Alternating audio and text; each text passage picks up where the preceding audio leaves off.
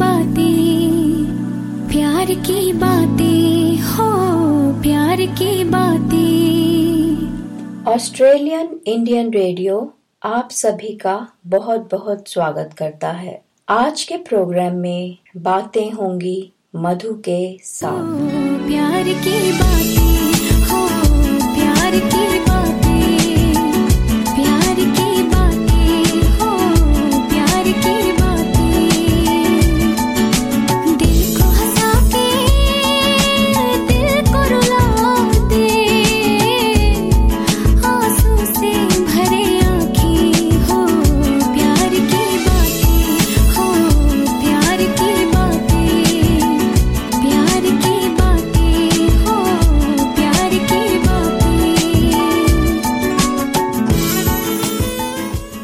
नमस्कार दोस्तों, आप सभी का बहुत बहुत स्वागत है आज के हमारे कार्यक्रम बातें मधु के साथ। तो दोस्तों, पिछले हफ्ते हमने आपको मिलवाया था डॉक्टर वेद व्यथित से, जो कि भारत से हैं।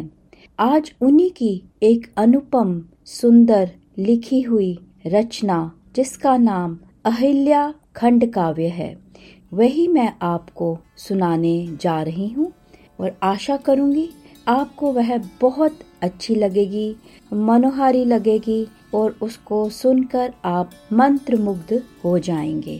तो आए चले हम सुनते हैं अहिल्या खंड काव्य को। मेरी वाणी में अहिल्या खंड काव्य प्रथम सर्ग। चिंतनशील इंद्र का आनन चिंता तुर लगता है, जैसे समिधा बना देह को हृदय स्वाह करता है। या स्वाति जल बिंदु हेतु, या स्वाति जल बिंदु हेतु, चातक की चंचु खुली हो। या सारस सहचरी अचानक उससे बिछुड़ गई हो, नहीं निराश अच्छी लगती देवेश्वर के मुख पर। चलो भ्रमण करवा लाता हूँ सोमपति को भूपर, सोम देव भूपर क्या रखा, नहीं स्वर्ग में जो है। भूवासी तो स्वर्ग पहुँचने को क्या क्या करते हैं। छोड़ सभी सुख भोग उम्र भर, छोड़ सभी सुख भोग उम्र भर, बहुत कष्ट सकते हैं और उसी सुख भोग हेतु जीवन भर तप मरते हैं।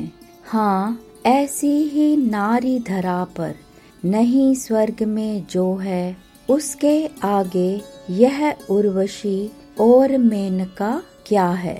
उसके जैसी सुंदर रचना और कहीं ना देखी, तुमको भी स्मरण होगा संभवतः उस रचना का। जिसके आगे मेरी द्युति भी, जिसके आगे मेरी द्युति भी धूमिल हो जाती है और स्वयं को लज्जा में अनुभव करने लगता हूँ। स्वर्ण कांति लिए पूर्ण शोभा की वह मणि है, नहीं सामना कर सकता हूँ, लज्जा आ जाती है। मित्र हमारा अतिशयोक्ति से काम नहीं चलता है, अमृत के वर्णन से कोई अमर नहीं बनता है। यदि सत्य ही है कुछ ऐसा, तो प्रत्यक्ष दिखलाओ गाल बजाकर, व्यर्थ मुझे तुम ऐसे मत भरमाओ। नहीं देव, तुम रहने भी दो, बिन देखे ही उसको एक झलक भी मिली यदि, तो विचलित हो जाओगे। नींद उड़ेगी रात रात की, दिवस स्वप्न देखोगे। नींद उड़ेगी रात रात की, दिवस स्वप्न देखोगे। खो जाओगे स्वयं स्वयं में, विक्षिप्त हो जाओगे। नहीं रहेगी सुध बुध कुछ की, देह में नहीं रहोगे। और अहरनिश वही झलक आँखों में सदा रहेगी। फिर दैहिक नेत्रों से कुछ भी देख नहीं पाओगे, ना तो रह पाओगे जीवित, ना ही मर पाओगे। श्वास चले ही केवल तन में पर शव हो जाओगे। नहीं चंद्रमा सुंदरता क्या छूने को होती है, वह तो केवल प्रेम पीयूष है मन की तृषा भुजाने। इसी हेतु ब्रह्मा ने कितनी सुंदर सृष्टि रची है, कहीं शिखर है ऊंचे ऊंचे, कहीं श्यामला धरती, कहीं तप्त सिकतासर है तो कहीं गंध पुष्पों की, कहीं खड़ी है नागफनी कांटों का मुकुट सजाए। मिले किसी को पुष्प सुकोमल, कांटे मिले किसी को, कहीं बरसते मेघ रस भरे, कहीं बूंद भी दूभर, कहीं धूप है कहीं छाँव है, कहीं धूप है कहीं छाँव है। प्रकृति कैसी सुंदर, देख देख जिसको अशांत मन अपनी श्रांति मिटाता। ये तो है कहने की बातें, सच कुछ अधिक अलग है। ये तो है कहने की बातें, सच कुछ अधिक अलग है। हर प्रेमी की आग हृदय को शुष्क काष्ठ सा दहती, प्रेम हेतु मर मिट जाने की चाह प्रेम में होती। नाम प्रेम का होता पर देह कहाँ छूटती है, प्रेम की अभिलाषा उनको अपने रंग रंगती है। ध्यान से सुने और इसे समझने की कोशिश करें।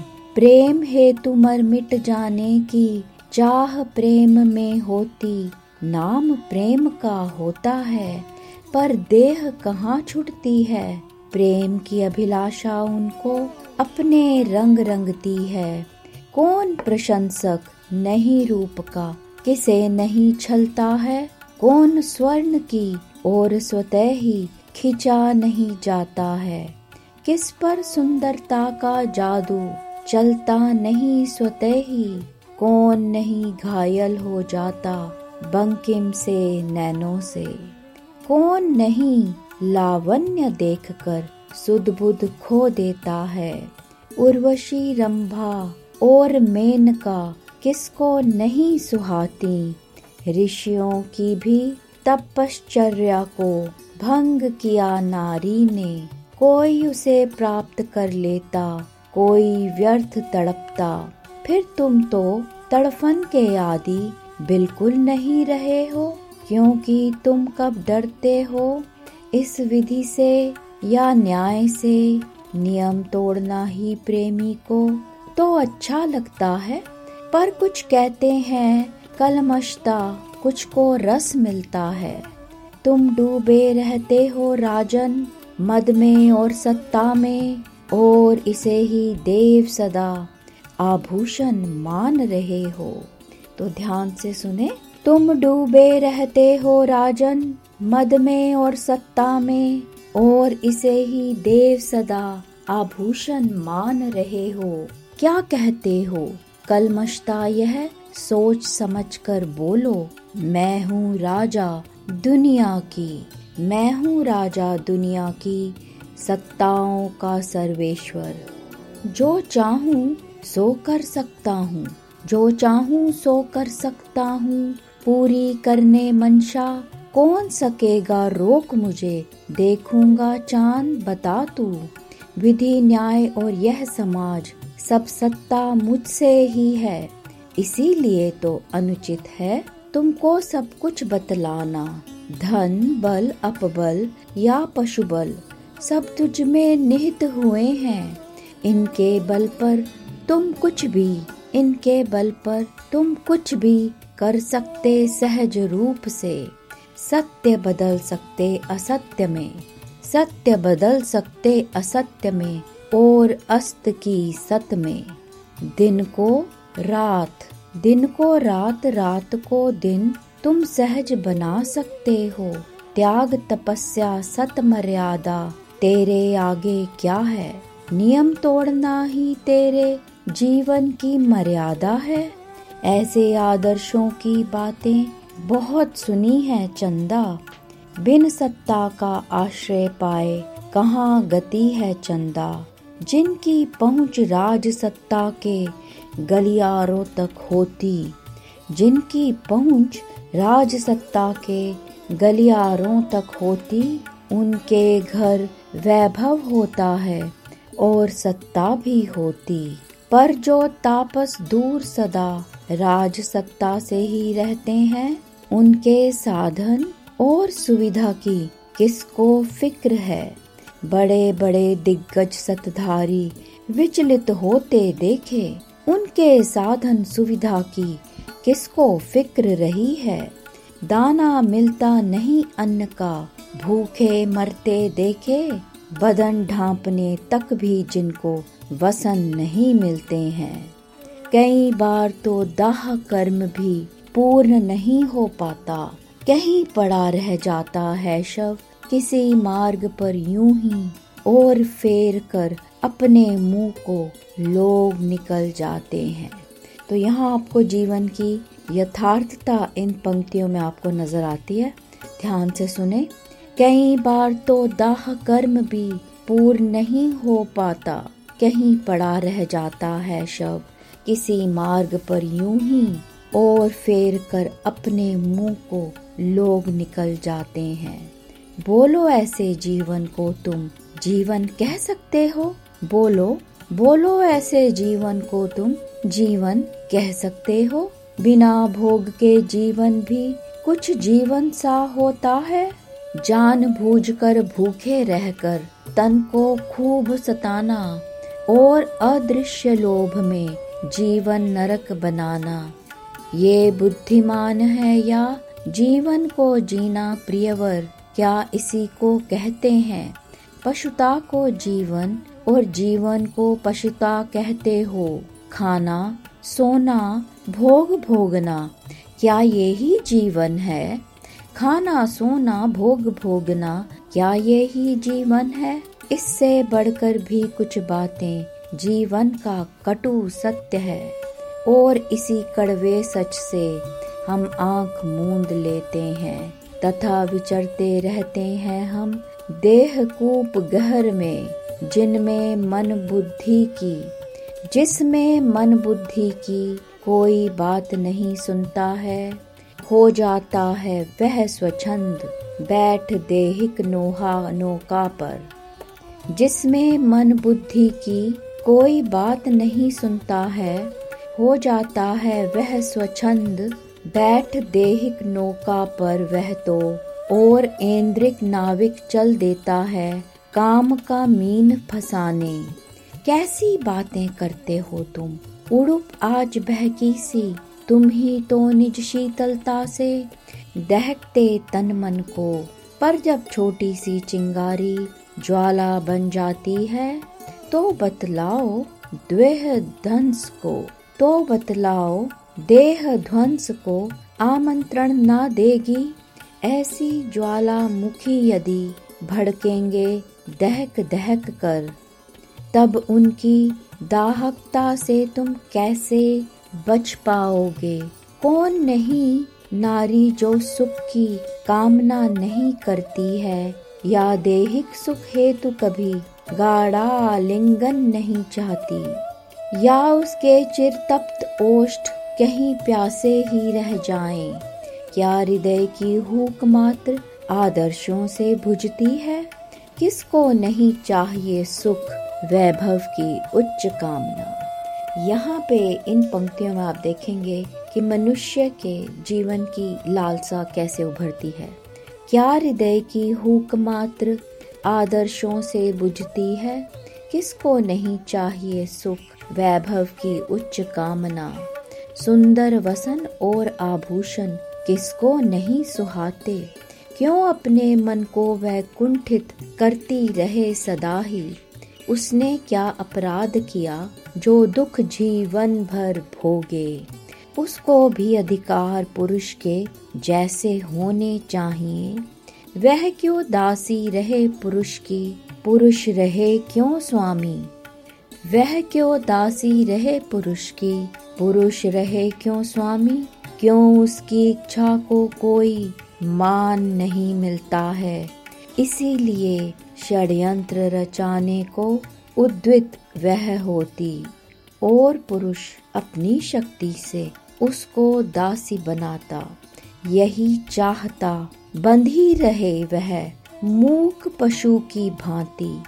जब बांध दे उसी घूंट पर बंधी रहे वैसे ही, मगर स्वयं पर कोई बंधन उसको कहाँ सुहाता।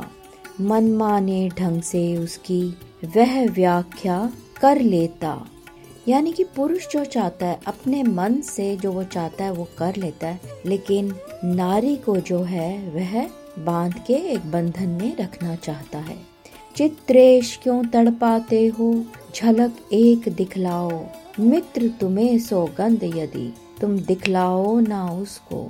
चला निशाकर सुर के तू को, लेकर अपने संग में शठ की बुद्धि रंग लेती है सबको अपने रंग में। अब हम द्वितीय सर्ग को सुनने जा रहे हैं।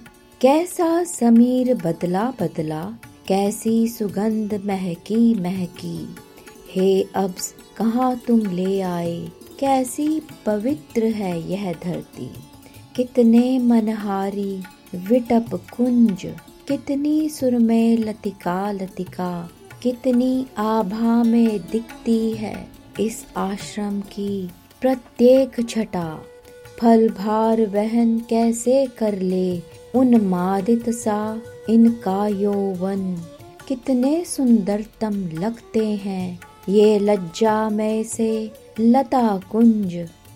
शोभित कैसा है आम्र कुंज, कोकिला कूजती है जैसे, तरुणाई में बाला कोई चंपे सी हस्ती है जैसे।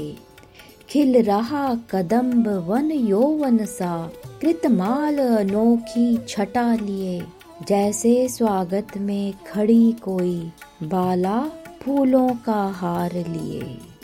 भंडीर तेरी महिमा विशाल, जैसे होता घर का मुखिया, कर विदा लाडली बेटी को, फिर भी आंसू हैं नहीं गिरा। अंदर अंदर शायद तू भी कितनी ही व्यथा सहेजे है, फिर भी तेरा विशाल गौरव हंस हंस कर सब कुछ झेले है। चंद्र देख ये अरिष्ट वृक्ष, बाहर कड़वा या गुण सुंदर, जैसे कड़वे सच का होता, परिणाम अति सुंदर सुख कर। दाड़िम मोहित करता शुक को, या स्वयं वह मोहित होता, क्या पता रूप लावण्य स्वयं अपने प्रियतम को है भजता। या शुधा सुधाती या शुधा सताती है जब जब, तब तब ही शुक मोहित होता। पर कतर नुकीली चंचुक से, बिन बात वह क्यों खुश होता, बिन बात प्रसन्न वह क्यों होता। ओ शुक दोषित तू या दाड़िम, यह तो बतलाना ही होगा, पर कौन कहे किसकी गाथा जब आपा ही दोषी होगा। यह शोक रहित सा है अशोक, शायद विरक्त है योगी सा, जैसे भोगों के बीच जनक जीवन जीता है योगी सा। काले कृपन्न नहीं होता, सबको सुगंध से महकता, जैसे सतपुरुष सभी पर ही अपना स्नेह है उमड़ाता।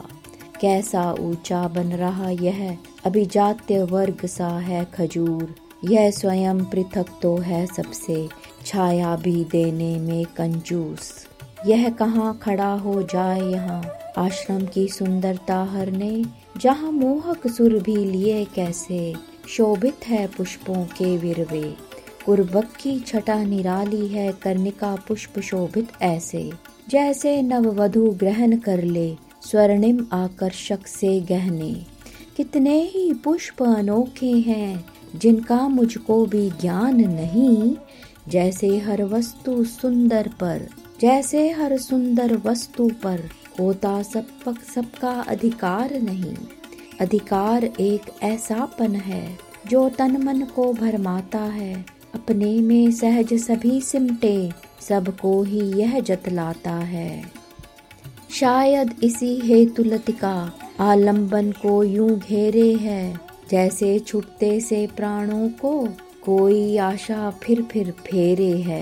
फिर उसी आशिकी तृष्णा भी, फिर उसी आशिकी तृष्णा भी यों प्रतिपल द्विगुणित होती है, जीवन को हर पल जी कर भी यह तृष्णा कम कब होती है। कैसी है ये पर्णकुटी, आलोक बिखरता है इसमें, चित्त शांतिमयी करने वाला एक मोहक भक्ति रंग लिए आकर्षक सा झरता इसमें। हर वस्तु क्यों आलोकित है इस आश्रम की, ओ मित्र बता कैसा आभा में दिखता है इस पर्णकुटी का तृण जाल। कैसी आभा कैसा प्रकाश इस कुटिया से छन कर आता, जैसे सूरज ही तेज सहित इस कुटिया में छुपने आया है। देखो ध्यान मग्न हो, देखो प्राण साध कर देखो, फिर मत कहना नहीं दिखाया दुर्लभ उस रचना को। यहीं विराजित है वह आभा कहीं नहीं त्रिभुवन में, ब्रह्मा की अपूर्व रचना है कहीं नहीं आगम में। यह है गौतम की वह नारी, नाम अहल्या इसका, ऋषि ने अपूर्व तप के बल पर जिसको सहज प्राप्त कर लिया। बड़े बड़े दिग्गज योद्धा और मानी अभिमानी भी रहे देखते भर केवल याचना भरे नयनों से। मैं भी था, शायद तुम भी थे शामिल उस याचक गण में, पर सब के सब रहे देखते ऋषि को मिली अहिल्या। लगी हृदय में आग हमारे, मिला सुधारस ऋषि को, क्या करते बंद गए नियम से जहर जीवन जीवन को, जहर मिला जीवन को। लगी हृदय में आग हमारे, मिला सुधारस ऋषि को, क्या करते बंद गए नियम से जहर मिला जीवन को। और विष और उसी विष को पीकर मैं अब तक भी जीवित हूँ, पल भर को भी चैन कहाँ फिर तो अब तक जीवित हूँ। रहा सालता है हर क्षण मुझको सुंदर रूप उसी का, पल भर को भी चैन कहाँ फिर भी अब तक जीवित हूँ। आँखों में उसकी मूरत, हृदय में रूप उसी का, सोते जगते उठते बैठते स्मरण रहा उसी का। लय हो जाता जहाँ निशा का, नाम अहल्या उसका, तमस भागता दूर बहुत ही, ऐसा रूप है उसका। वर्ण ज्योत्सना से सुंदर उससे भी अधिक उजाला, मानो तेरी शीतलता में रवि का तेज मिला हो। नयन मधभरे रत्नारे आकर्षण हेतु बने हैं, पलकों का पर्दा इनमें है कितने भेद छुपाए। चिर तृषित पीपासित अधर किसी विधि छू लूं, अधर किसी विधि छू लूं, चिर तृषित पीपासित अधर किस विधि छू लूं, अधर अधर से छू लूं, अपनी तृष्णा को इन अधरों में जी लूं। दंतावली ऐसे चमक रही जो मणिया है दुग्ध धवल, ज्यों ज्यों ही की हों कलिया। उन्नत उरोज है आकर्षक उपमा से परे अनोखे, हृदय के वे कवच और हैं प्रहरी हर धड़कन के। नाभि प्रदेश नारी तन के हैं कितने भेद छुपाए, एक और तो सर्जक है पर मरघट भी कहलाए।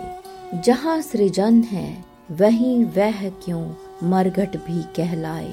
कटी की शोभा तो क्या पूछो, वह सहज हृदय हरती है, जैसे सद्य सनात प्रकृति पावस में लगती है। सुंदरता की उपमा तो बस सुंदरता होती है, पशु पक्षी या पत्थर मणिया वैसी कब होती हैं। यह हेम शिला निर्धूम तप्त शीतल चंदन सी होगी, काश बाह में कसे वह बस एक बार ही मेरी। बार बार मन में आता है उसे चुरा ले जाऊं, या फिर छल बल या वैभव से जैसे भी पा जाऊं। कहाँ हुआ मिलना भी संभव, हुआ देखना दुर्भर, मन मसोस कर रह जाता हूँ अब क्या हो सकता है पर। उसी आग को फिर से तुमने झकझोरा है चंदा, कटे घाव पर नमक छिड़कते मित्र हो कैसे चंदा। धर्म संस्कृति और मर्यादा मुझसे संचालित है, जैसे करता रहूं वह ही मर्यादा बनती है। बंद रहना बस एक पुरुष से, वह जैसा हो या है, क्यों नारी अपनी सत्ता को अर्पण कर देती है और स्वेच्छा सहती क्यों जीवन भर कुंठा को। जैसे नारी नहीं वह बस चलता फिरता शव हो, जिसकी अपनी धड़कन पर अधिकार दूसरे का हो और वह बस बंधी रहे बस मूक पशु की भांति, और वह बस बंधी रहे बस मूक पशु की भांति। बहुत समय हो गया प्रिय, अब चलो और सो जाओ, नहीं तो दिन में काम काज भी होंगे अस्त व्यस्त सब, फिर देखेंगे बना योजना, कुछ तो करना ही है। जैसे भी होगा पाएंगे इस जीवन के रस को। तृतीय सर्ग। ध्वनि ओम की व्यक्त अव्यक्त का कैसा तार मिलती, जड़ को चेतन और चेतन को निर्विकल्प कर जाती। रहती कब सुध बुध जगती की या तन की और मन की, खोने लगती डोर कहीं पर मद में मत अहम की। हो जाता परिपूर्ण स्वयं में, स्वयं स्वयं को पाकर जग को छोड़ विचरने लगता, अन्य लोक में जाकर पहुँचे यदि पूर्णता में, फिर कुछ भी शेष नहीं है। बाकी जो बचता है इससे वह भी पूर्ण शेष है। कौन छोड़ आनंद भवन को उतरे स्वयं धरा पर किस पर होती है कृपा। होता ऐसा दुर्लभ जन्म जन्म के सुफल मिले जब, तब ही यह संभव है। कोई विरला सिद्ध पुरुष ही इसको पा सकता है। लगो सोचने देवी अहल्या अपने कर्म लेख को, यह ऐसा क्यों लिखा हुआ है मेरे कर्म लेख में। पता नहीं कब तक ये यूं ही बैठे यहीं रहेंगे। एक प्रहर दिन चढ़ आया है, प्रातः राशन अब तक कैसे खाई जाएंगी ये घृत बिन मधुकरी भी। क्या मरे इस भाग्य लेख में ये ही लिखा हुआ है। इतना सुंदर रूप विधाता क्यों यह मुझे दिया है, जिसका कोई मूल्य नहीं है इस तापस के मन में। ना तो कोई राग रंग है, ना ही आसन वसन है, ना आभूषण की छाया तक, तन पर कभी पड़ी है। ना ही सुख का क्षण कोई भी जीवन में आया है। वलकल वस्त्र शार का लेपन ही श्रृंगार बना है। यह तो सहना ताप अग्नि का या बस प्रतीक्षा है। मन को मार सभी सुख से बस ऐसे ही जीना है। उठो मुने कब तक यूं ही तुम आंख मूंद बैठोगे। दिन चढ़ाया भोर हो गई, कब तक यूं बैठोगे। पक्षी गण भी निकल नीड से कोलाहल करते हैं, फैला कर उन्मुक्त पंख कैसी किल्लोल करते हैं। साथी संग मिल खेल बोल कर प्रेम में डूब रहे हैं। ना ही चिंता आगम की है और ना ही विगत सताता। कभी दूसरे को छूने की होड़ मची है इनमें, कभी चोंच से कुतर प्यार से उड़ते फुर दूर हैं। कितना सुख मिलता होगा पर कहाँ भाग्य में मेरे। जटा जूट धारी का इससे मतलब कहाँ रहा है। बस अग्नि में तपना और व्रत में देह सुखना, या मन ही मन वर्जनाओं में जीवन व्यर्थ गवाना। ऊपर से उपदेश बहुत से, अपना सा तप करने या मन की इच्छाओं को बस दबा दबा रह जाना। पर कब तक जीवन की नैया यूं ही चल पाएगी। बिन सरसता के सांसें भी कैसे चल पाएंगी। सिकता सर में जीवन नौका चलती कहाँ चप्पू से। इसी तरह यूं ही अभाव में जीवन जी लूं कैसे। मैंने भी तो अपने मन में स्वप्न सजो रखे थे, एक एक कर टूटे सारे पर्णकुटी में आकर। कब तक यूं ही इस जीवन को यूं ही व्यर्थ गवाकर, कब तक इस अभाव सागर में मन अपना समझाकर। ये तो आंख मूंद वर्षों तक, ये तो आंख मूंद वर्षों तक यूं ही रह सकते हैं। यौवन के मद भरे कलश को विष क्यों समझ रहे हैं। मुनि के लिए यह अमृत तो विष की तरह हुआ है। यौवन के आकर्षण में मन इनका कहाँ रमा है। फिर क्यों इतना रूप प्रभु जी तुमने मुझे दिया है। क्या फूलों की नयति यही, वे खिलें और मुरझाएं। उनका यौवन रूप गंध रस व्यर्थ बीत ही जाए। आकर्षण के हेतु नयन उन्नत रोज ये गढ़कर। इन सुंदर अंगों में क्यों यह आकर्षण गुथा है, जो चुंबक की भांति स्वयं ही सबको खींच रहा है। पर यह कैसा प्राणी है जो आंख मूंद बैठा है। इससे तो अच्छा है बंधन तोड़ भाग मैं जाऊं, या फिर इस यौवन की मदिरा किस पर कहाँ लुटाऊं। भवरे तो आ ही जाएंगे, फूल यदि महकेंगे। यह सुगंधित गंध देह की किसको ना खींचेगी। बेशक कंटक पूर्ण बाढ़ कितनी भी लगी हुई हो, भंवर नहीं रुक सकता है इस मधुरस को पीने से।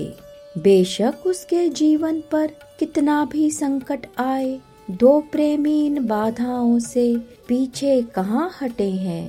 ऊब चुकी हूँ इस जीवन से, इसकी नीरसता से। कितना और सहन कर लूँ, मैं हूँ तो एक मानवी। और व्यर्थ की मर्यादा से डर जीवन व्यर्थ गवाऊं। अपने जीवन के सुंदर क्षण धूल में नहीं मिलाऊं, अपने जीवन के सुंदर क्षण धूल में नहीं मिलाऊं। ओम ओम ओम। हे प्रभु सब ओर शांति हो, सब जा सारा जग सुख पाए। पृथ्वी जल आकाश वायु सब पर सुख बरसाएं। सब पर तेरी अनुकंपा हो, सत्य मार्ग अपनाएं। चलें सत्य पथ पर जीवन के, ऐसी कृपा पाएं। परहित कारज है प्रभु मेरा, यह जीवन लग जाए। क्या पूजा हो चुकी तुम्हारी, भोजन कहाँ परोसूं, या भी कुछ और शेष है। प्रतीक्षा रत बैठूं, सुनते सुनते ध्यान भंग हो गया ऋषि गौतम का। भौतकता की भूख कहीं बलवती बहुत होती है। भूख सताती है जब जब भी तन की या फिर मन की, तब लगता है भूख बली है। तब लगता है भूख बली है। मानवीय नियमों से क्या कर सकता है प्राणी, जब बंधा हुआ है पर से। अपना आपा तो रुक सकता, क्या कह सकता पर से। रख माला और आधारी को किया दंडवत प्रभु को, ये भी तेरी इच्छा है प्रभु। तू ही जगत नियंता, जैसा भी रूखा सूखा सा कंद मूल फल जो था, किया ईश को अर्पण ऋषि ने। फिर प्रसाद को पाया, कहाँ जल्पना मिट सकती है इतने सहज भाव से। बार बार मन से जो कोई ध्वनि सुनाई देती, नहीं दिलाया आभूषण तक वस्त्रों का टोटा। और मधुर रस कहाँ भाग में, कंद मूल भी थोड़ा। क्या उत्तर दे ऋषि उसे, जब ध्यान ईश पर उनका। ऐसे परत कहाँ खुलती है गूढ़ विषय चिंतन का। क्या भोजन के हित जीवन है, या जीवन हित भोजन। भोग भोग कर कर्म नष्ट कर, नरकों में जीवन है। किसने देखा स्वर्ग नर्क, सब कहने की बातें हैं। मर जाने के बाद यहाँ फिर आकर कौन बताता। भस्मीभूत देह हो जाती, भस्मीभूत देह हो जाती। भस्म शेष बचती है, पर जो तृषा शेष रह जाती, कहाँ वह मरती है। इसीलिए ही हर तृष्णा जीवन में पूरी कर लें, फिर ये देह कहाँ बचती है, जीवन सुख से जी ले। इसमें भी ये यौवन फिर से, इसमें भी ये यौवन फिर से कैसे मिल सकता है। भोगो या मत भोगो से फर्क कहाँ पड़ता है, जब मरना ही है सबको तो यौवन का रस ले लें, वरना पके फलों की भांति एक दिन तो गिरना है। बिना किए उपयोग यदि ये यूं ही रह जाएगा, जैसे लटका हुआ पका फल सूख व्यर्थ जाता है, ऐसे ही जीवन का फल है सूख। यदि यह जाए क्या आएगा व्यर्थ हाथ में, निष्फल यदि हो जाए। इसीलिए सब भोग भोग कर जीवन सुखी बनाए, अग्नि में तप कर भूखे रह क्यों दुख स्वयं उठाए।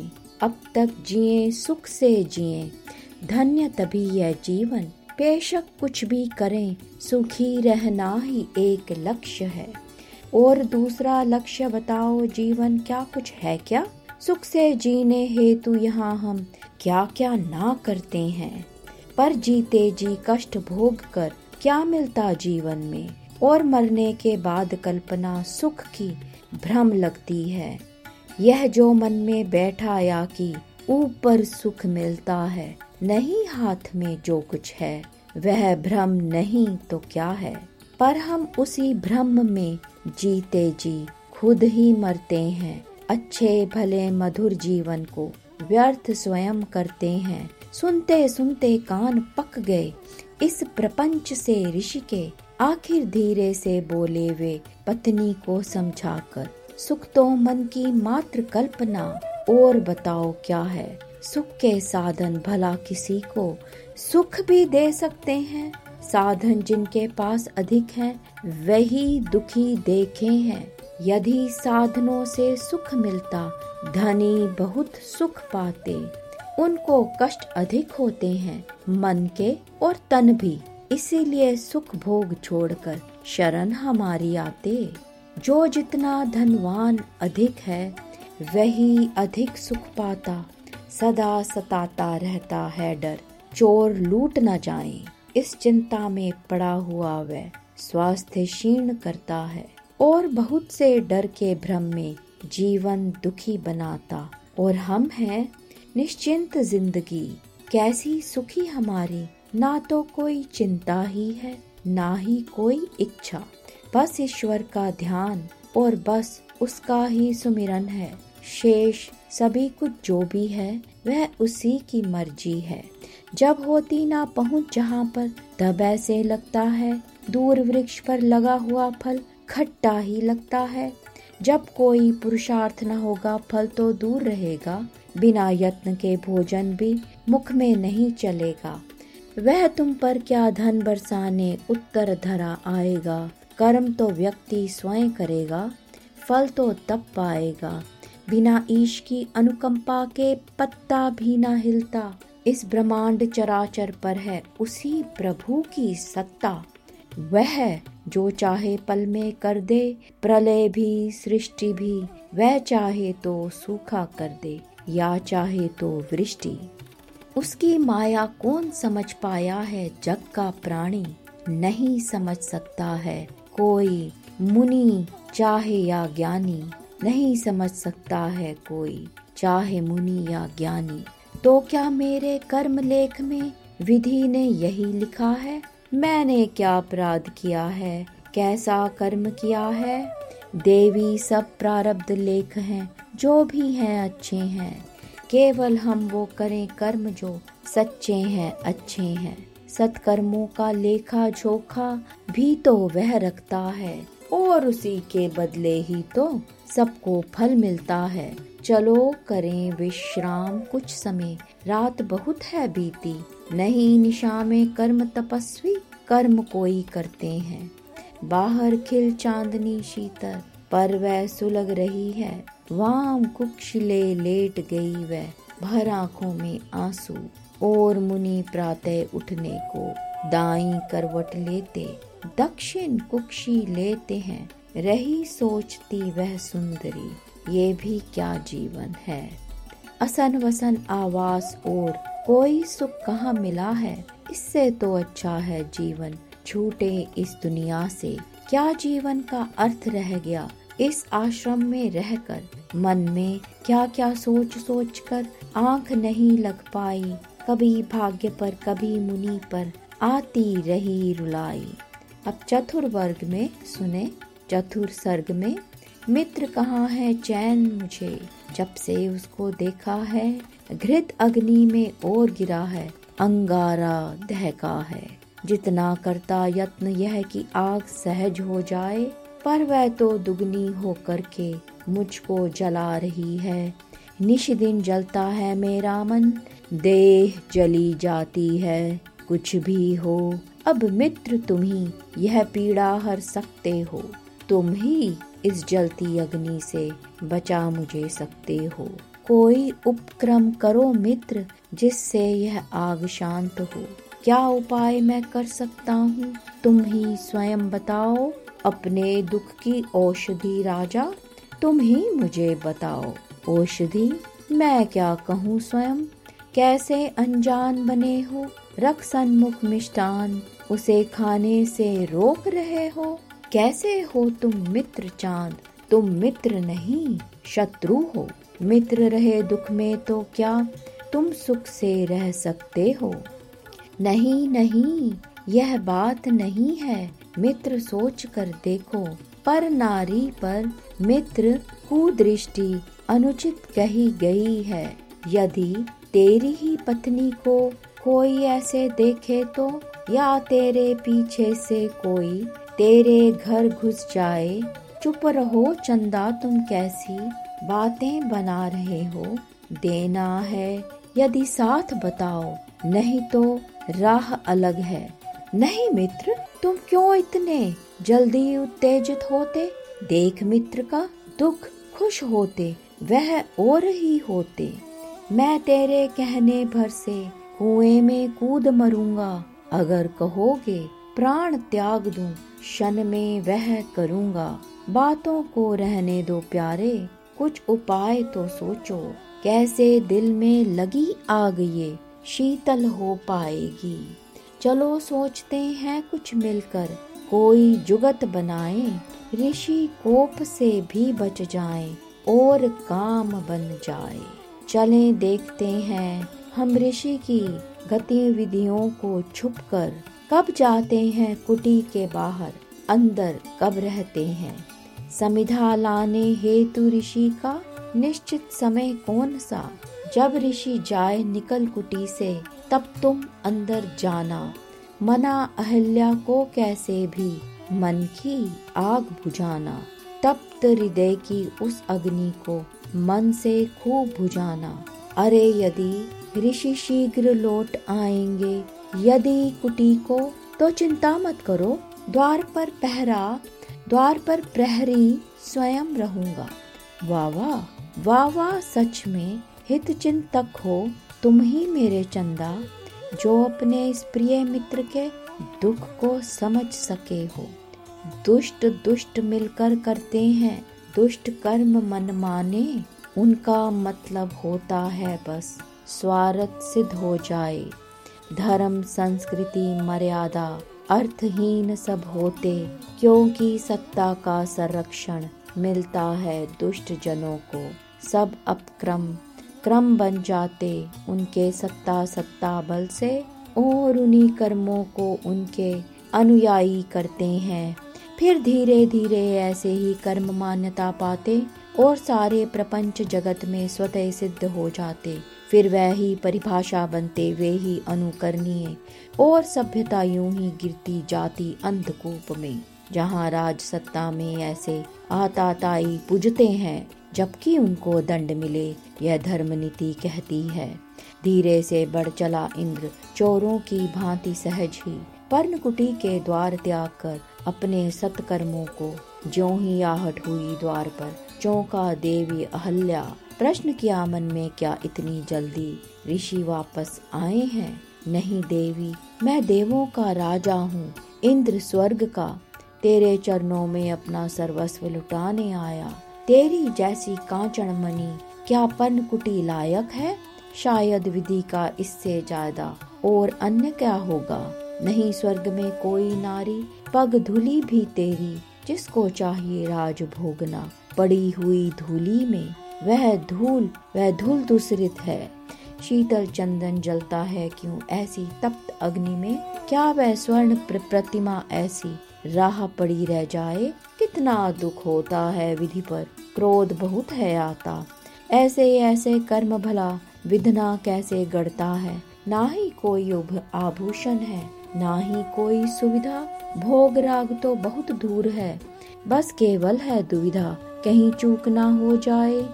ऋषि के कर्म कांड में रात रात भर इस चिंता में नींद नहीं आती है, चिंता बस रहती होगी कि भोर पूर्व जगना है। आओ राजा कौन मिटा सकता है विधि लेख को, जो कर्मों का लेख उसी से बंधे हुए जीते हैं।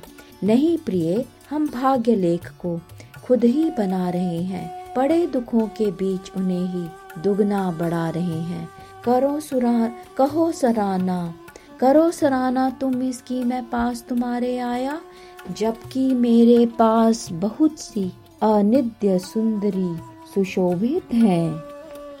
आओ राजन खड़े खड़े क्यों समय व्यर्थ करते हो, तुम हो राजा इंद्र स्वर्ग के, कहाँ अकिंचन दासी। मेरा ही सौभाग्य है जो तुम खुद चल कर आए हो, नहीं तो कितनी सुंदर रानी तेरे रनिवासों में।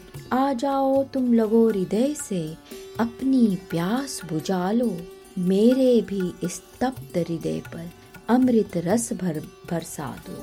व्यर्थ हुआ जाता है ये मेरा अपूर्ण यौवन धन, जिसके हित तुम जैसे राजा कुछ भी कर सकते हैं। छोड़ राज गद्दी को आकर चरणों में गिरते हैं, चरण नहीं प्रिय तेरी तो बस चरण धूल ही मिल जाए, जिससे मेरे तप्त हृदय की पीड़ा कम हो जाए। और यदि तेरे आलिंगन मिले भाग्य से मुझको, फिर तो मेरे तप्त हृदय पर अमृत सा पद छाए। आ जाओ राजन अपनी अग्नि बुझा लो, मुझ में भी जो सुलग रही है उसको सहज बुझाओ। तड़प रहा मेरा हृदय भी इसी तरह वर्षों से, ऋषि को चिंता कहाँ रही है मेरे इस यौवन की। दिल में उठती है हिलोर पर मन मसोस रहती हूँ, किससे कह दूँ व्यथा हृदय की, मन ही सहती हूँ। नहीं सूझता है कुछ भी, मैं कैसे आग बुझाऊं, कितना जलूं और कितना मैं खुद को यूं तड़पाऊं। इस तड़पन की दवा आप राजन मेरे बन जाओ। आ जाओ जल्दी मेरी प्यास बुझाओ। इस तड़पन की दवा आप राजन बन मेरी, आ जाओ जल्दी अब काहे की देरी। फिर क्या था दोनों के मन की खूब हुई मनमानी, दोनों के ही तप्त हृदयों पर पड़ा काम का पानी। कुछ ही क्षण का मिलन यह है, कितने चित्र बनाता पर जाने पर रंग वह तो फिर धूमिल हो जाता। फिर पीछे पछताता है वो सोच सोच आगम की, क्योंकि तत्क्षण हेतु सभी को ज्ञान प्राप्त होता है। इसीलिए जागी फिर बुद्धि, चिंता आगम की थी, यह क्या किया है मैंने तो, क्या यही नियति थी मेरी। राजा शीघ्र यहाँ से जाओ, ऋषि आने हैं वाले, क्योंकि गहन अंध में भी वह तीव्र बहुत हैं चलते। यदि आ गए ऋषि यहाँ तो दोनों का क्या होगा। सोच सोच कर अब मस्तक में होने लग गई पीड़ा, दिल घबराने लगा, पगों से धरती लगी खिसकने। पर जो अब हो चुका नहीं वापस होगा रोने से। ये क्या आज कर दिया मैंने, बुद्धि कैसे बदली, ये क्या कर्म हो गया मुझसे। क्यों ऐसी ही सोची, पर करने के बाद कर्म पछताने से क्या होता, पाप कर्म का फल भुगते बिन कब छुटकारा होता। भोग भोग लेने से सारे कर्म नष्ट होते हैं, मन में पीड़ा सी होती है, पीछे पछताते हैं और हृदय में एक शूल सा चुभता ही रहता है, जिसकी पीड़ा मन ही मन में कहाँ सही जाती है। पश्चाताप करें कितना भी, पीड़ा कब जाती है। ईश्वर की अनुकंपा ही बस पीड़ा हर पाती है। चलने लगे इंद्र चोरों की भांति शीघ्र वहाँ से, जैसे चोर सफल होने पर बहुत शीघ्र चलता है। चुपके चुपके राह ढूंढता, सब छुपता छुपता, देख न ले कोई भी उसको और भेद नहीं खुल जाए। पर अपराध कहाँ छुपता है, कितना उसे छुपाए, दूर गगन में रख आए या धरा को खोद छुपाए। छुप भी जाए तो भी निज का अंतर बोल उठेगा। कितनी कोशिश करो परंतु फिर भी नहीं छुपेगा। किसी तरह भी कैसे भी वो आंखों में आएगा। कोई बेशक कहे न कुछ भी, निज अंतर खाएगा। चलचित्रों की भांति अहर्निश दृष्टि से गुजरेगा, तब कैसे बच सकता कोई अपने दुष्कर्मों से। पंचम सर्ग। ये क्या ऋषि की चरण पादुकाएं, ये क्या ऋषि की चरण पादुकाओं का स्वर कानों में लगा गूंजने। रुद्राक्ष के मनकों की भी लय कुछ अधिक सुनी थी। दंड कमंडल कभी कभी आपस में टकरा जाते। सबके सब अनहोनी का संकेत स्वयं करते थे। पवन नहीं अनुकूल दिशाएं भ्रमित बहुत करती हैं। अनहोनी ऐसे में अपनी चाल अलग चलती है। मन भी अनहोनी होने को इंगित कर देता है। अंतर का पट भी अपने पर सब कुछ लिख देता है। जैसे ही आश्रम के द्वारे ऋषि आकर के पहुँचे, रुके कदम ऋषि के अचरज में दृश्य देख कर चौंके। चकित हुए ये देख इंद्र आश्रम से भाग रहा था। अपने अस्त व्यस्त वस्त्रों को शीघ्र व्यवस्थित करता, पर दुष्कर्म कहाँ छुपता है, होता वह उजागर। चाहे उसको किसी तरह भी खूब छिपाया जाए, अनहोनी साकार हो उठी। दुख का सागर गहराया, मन में ऐसा बाण लगा, भीतर तक बेंध गया था।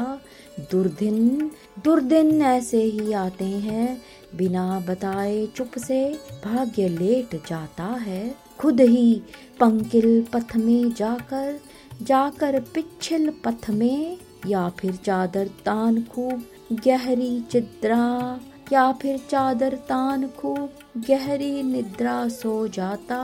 और फसल को आवारा पशु रोंदते हैं पैरों से, खूब नष्ट करते हैं।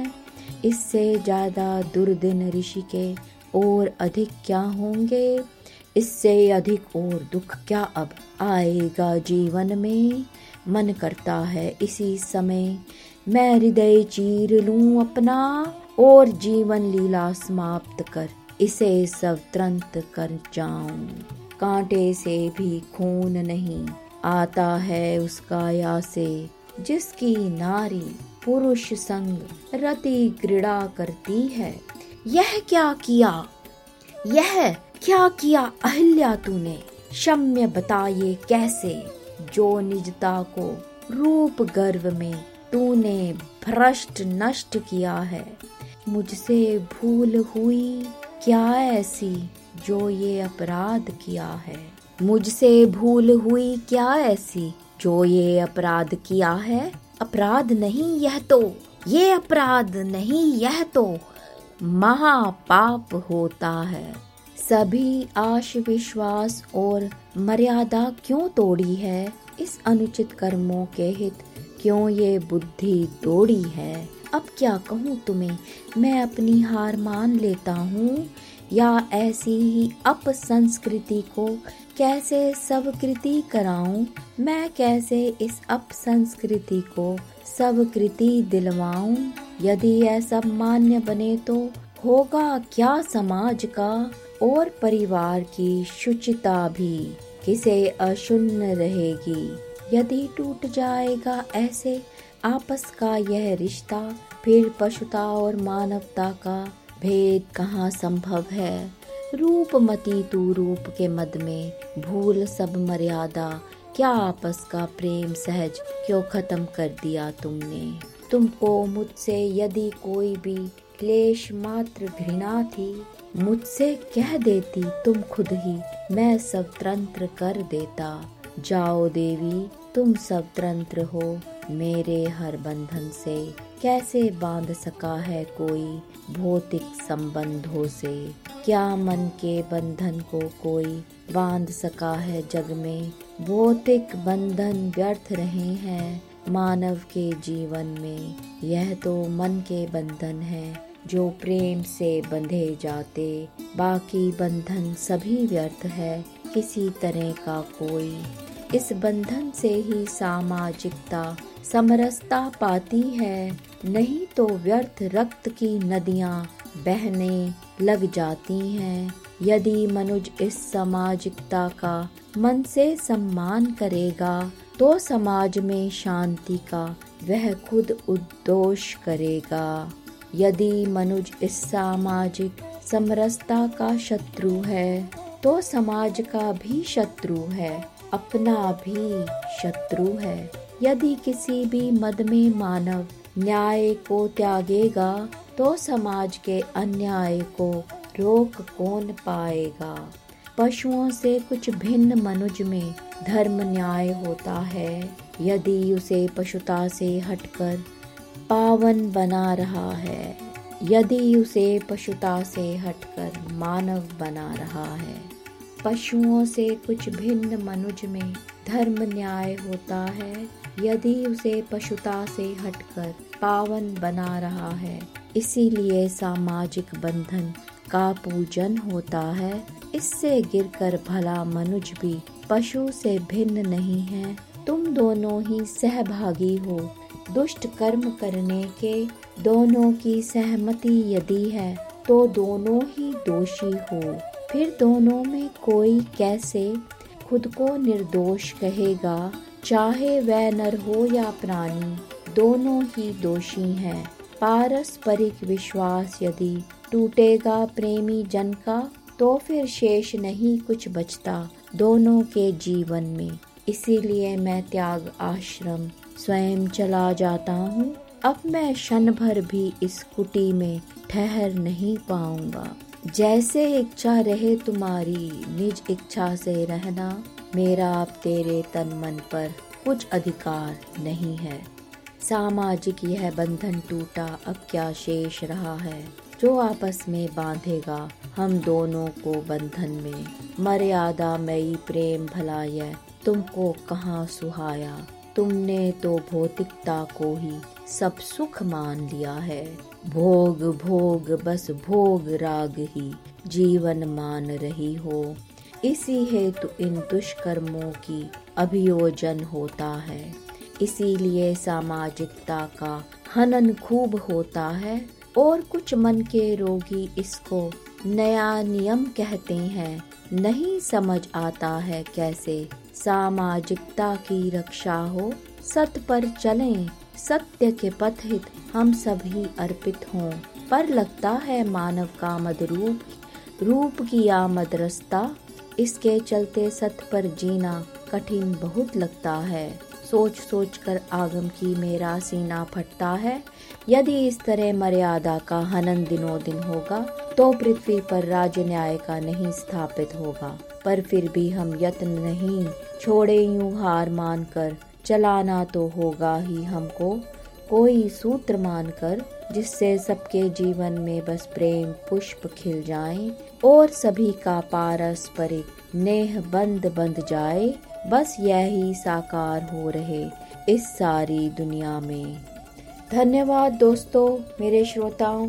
अगले हफ्ते फिर मिलेंगे, मंगलवार वीरवार को शाम को 6 से 7 बजे, बातें मधु के साथ। धन्यवाद।